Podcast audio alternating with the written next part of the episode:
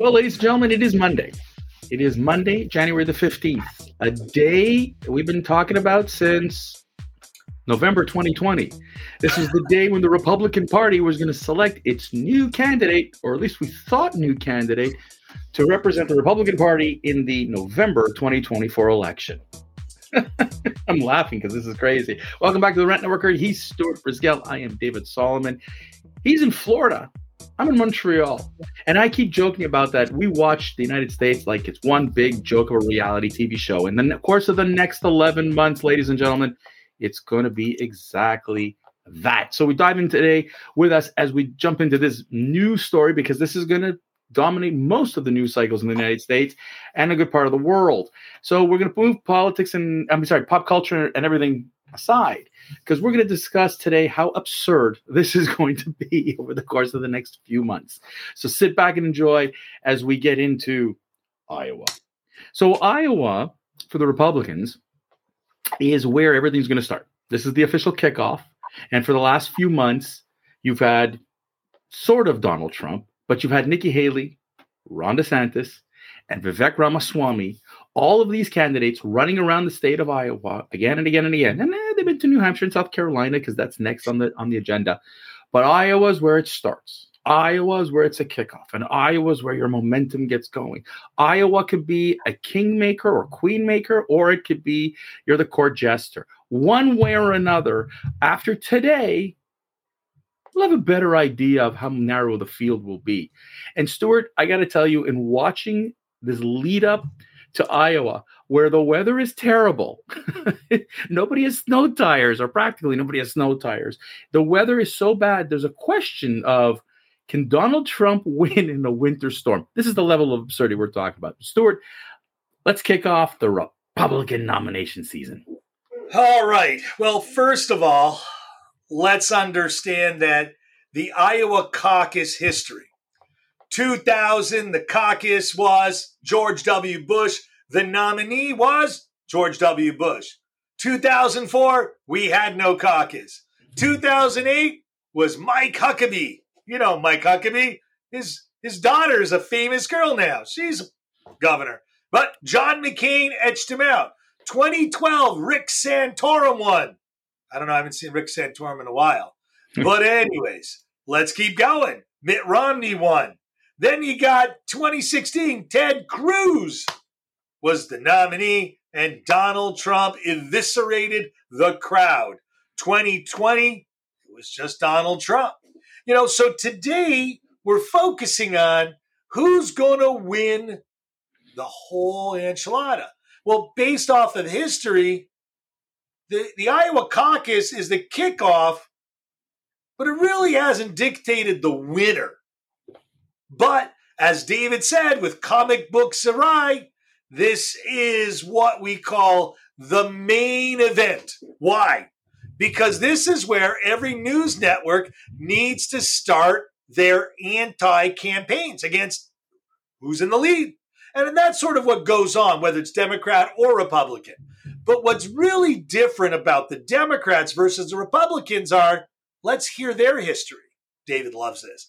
2000 was Al Gore, nominee Al Gore. 2004, John Kerry, winner nominee John Kerry. 2008, Barack Obama, nominee, go figure, Barack Obama. 2016, Hillary Clinton. 2020, this one is where it gets a little twisted. Peter Buttigieg. Buttigieg. Buttigieg. Buttigieg. Buttigieg. Mayor Pete. He etched out Joseph Biden.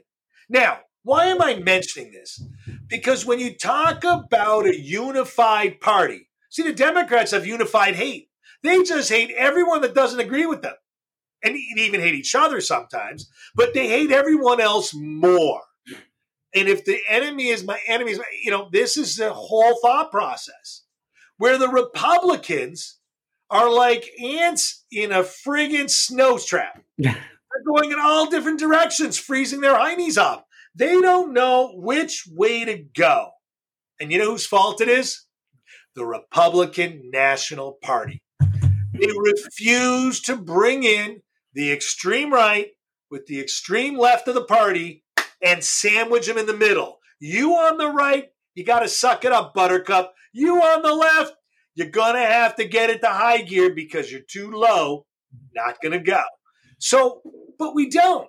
And we sit and we watch the Iowa caucus like a bunch of theater nutcases wanting to know who at 845 is going to be hailed the victory. Well, that's when the, the results start yeah, yeah, in. Yeah, yeah. You know, the delegate, there are 1,215 delegates needed to win a nomination. And everyone puts their eggs in this first race. You know, everyone's saying this. If Trump doesn't win by a landslide, he's lost. Right? That's what they're saying. If DeSantis doesn't win, he needs to cut and run and go back to Tallahassee. And if Nikki Haley doesn't win, well, they don't know what to say. Everyone is counted out. No.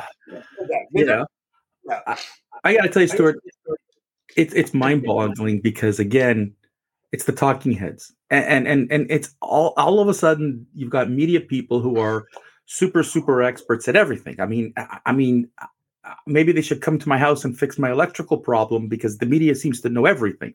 The reality is, when it comes to Iowa, you're 100% right. It's the stepping stone. It's a first stone. It's not the be all and end all.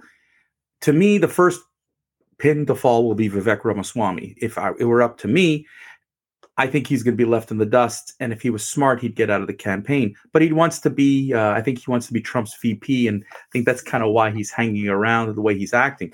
Nikki Haley and Ron DeSantis right now, you know, if you listen to the polls, they're playing for second place and it's all about second place. It's all about second place. It's all about second place. And if I listen every single time to media polls and I listen to media, media, media, media, Donald Trump would have been president in 2016, right? Remember, 2016, Hillary Clinton was going to smash uh, Donald Trump and was going to win the election. And even while they were counting, they were saying, but the polls said Hillary was going to win.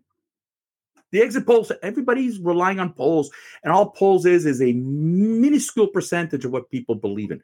And they're going to lie to you or going to tell you things that you're going to want to hear. But when they get to the ballot box, it's a different story. This is the first time, Stuart, though, in a long time, and I can't in my lifetime remember when a presidential candidate or wannabe candidate was already president and so now what you're hearing, and what's weird about the Iowa caucus is in every time there's a caucus, it's the devil you don't know, right? Everybody comes and makes promises because they've done it wherever they've been, but they've never done it as president. Here you have a president who has done it and has told everybody, but look what I've, I've achieved. And now you've confused people in Iowa saying, okay, he did that. He's promising to do that. So is it the devil you know or the devil you don't know? And I think Iowa is going to be a very interesting litmus test for the Republican Party to see where, where, where this where this goes. The thing to me is it's not that the media is saying if Donald Trump doesn't win by a landslide, it's Donald Trump who believes he should win by a landslide everywhere he goes. Everybody should be kowtowing and bowing down to King Donald because look what he's done for the world and whatever. I'm not arguing that point. It's just a mindset and an attitude.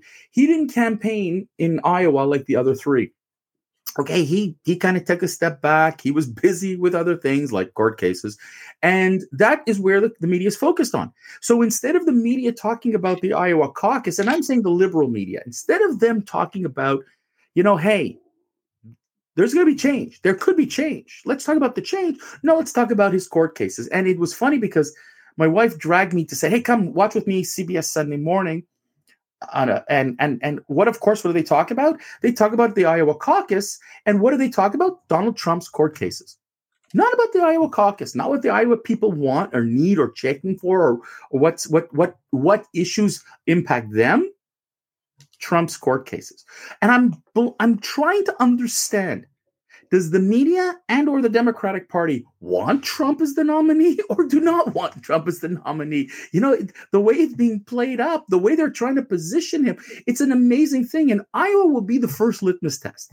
And that's what i'm curious about because i know after here and i'm not sure if it's new hampshire next and then south carolina i can't remember the order but the first pin to follow the first domino being iowa a small state that cannot win doesn't really win you elections is the first state to to launch this and you're right and by by the way I'm not against you reading the list. It's a fascinating list what you did because it just shows that whoever wins that first one, there's no guarantee you win the whole damn thing. Well, I mean, if you're in the Democratic side, it's a pretty much a shoe in.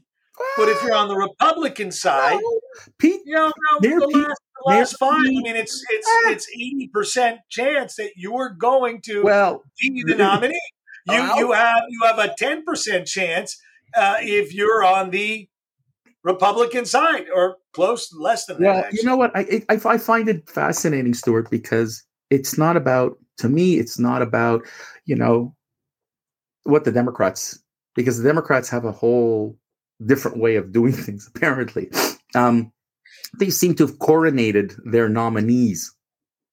Uh, see Hillary, see Joe, but if we look at this this thing, and you said something about the Republican Party, extreme right, extreme left, and whatever part, and and it's it's to me the Republican Party is is is just becoming there's there's so there's a lot of mess, and and, and it's and it's funny there isn't these type of campaigning, you know, bothers me because it just shows the disorganization within or or like the, the lack of unity within a party. When you go after men people the way they go after each other and, and we saw this with by the way with kamala harris and joe biden. Kamala harris ripped joe biden big time in one of the debates and then she became his vice presidential candidate. But it's the republicans and, and, and it's it was it's absolutely incredible how they shred and tear each other apart and then they say oh let's get together at the convention oh everything's going to be kumbaya and whatever come on like the, the, the, this is this is this is terrible um, I know you want to win, but win on your on your merits. You're right, shredding and, your uh, you know, opponent. so- right, but but you wanted to know the order. I mean, Iowa's the fifteenth. Twenty third is is basically a Super Tuesday, and why they call it Super Tuesday is because you have both t- uh, the New Hampshire Democrats that have a primary as well as the Republicans, which is really interesting because who's running against Joe Biden? well, and- theoretically, well- in theory, you have to go through the process with the Democrats, and there is a there is a guy who is chasing Joe Biden, but Joe doesn't want to doesn't want to debate him. Joe wants to be coronated because he is the candidate, and and this is, you know, uh, every the, it's just amazing to see the attitude once you become president, you know, and Right. the differences in the parties. You're you're right. But then the big Super Tuesday, where 16 states vote, I think by then it becomes apparent who the candidate will be. And that's the real Super Tuesday, which is on March 5th. Well, that And well, That's the big day that's for big day. And you know what? But you know what? The interesting thing is, is and and the comment is by then they're saying we know who's going to be the two candidates. Again, the media doesn't know. At the end of the day, when you have to send millions of people to to vote, you can guess and you can take your polls and you can take a sense, but whatever. But once people get to that ballot box, it's going to be downright interesting to see what ends up happening. But Stuart, I think that today being the kickoff for the election season, it's 11 months of fun. Last word to you, my friend. Last word to you. you know, the last word is we should start taking a little wager. David, who do you think the winner tonight's going to be? You have a dollar. Uh, if I had, I, I- I hate to say it, but I, I think that Donald Trump's going to win today tonight. You, what do you got?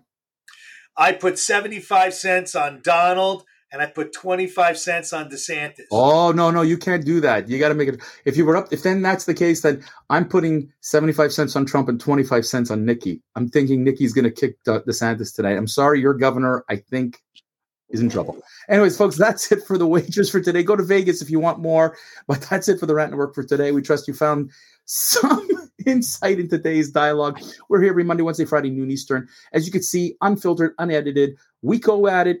No takes, folks. There's no editing. Whatever it however it comes out, it comes out. So enjoy it and engage us on social media. Check us out on YouTube. Please share your perspectives. We love your comments. We love the direct messages that we've been getting. Keep it coming. And until Wednesday, keep it going. Stuart, say goodbye. Goodbye.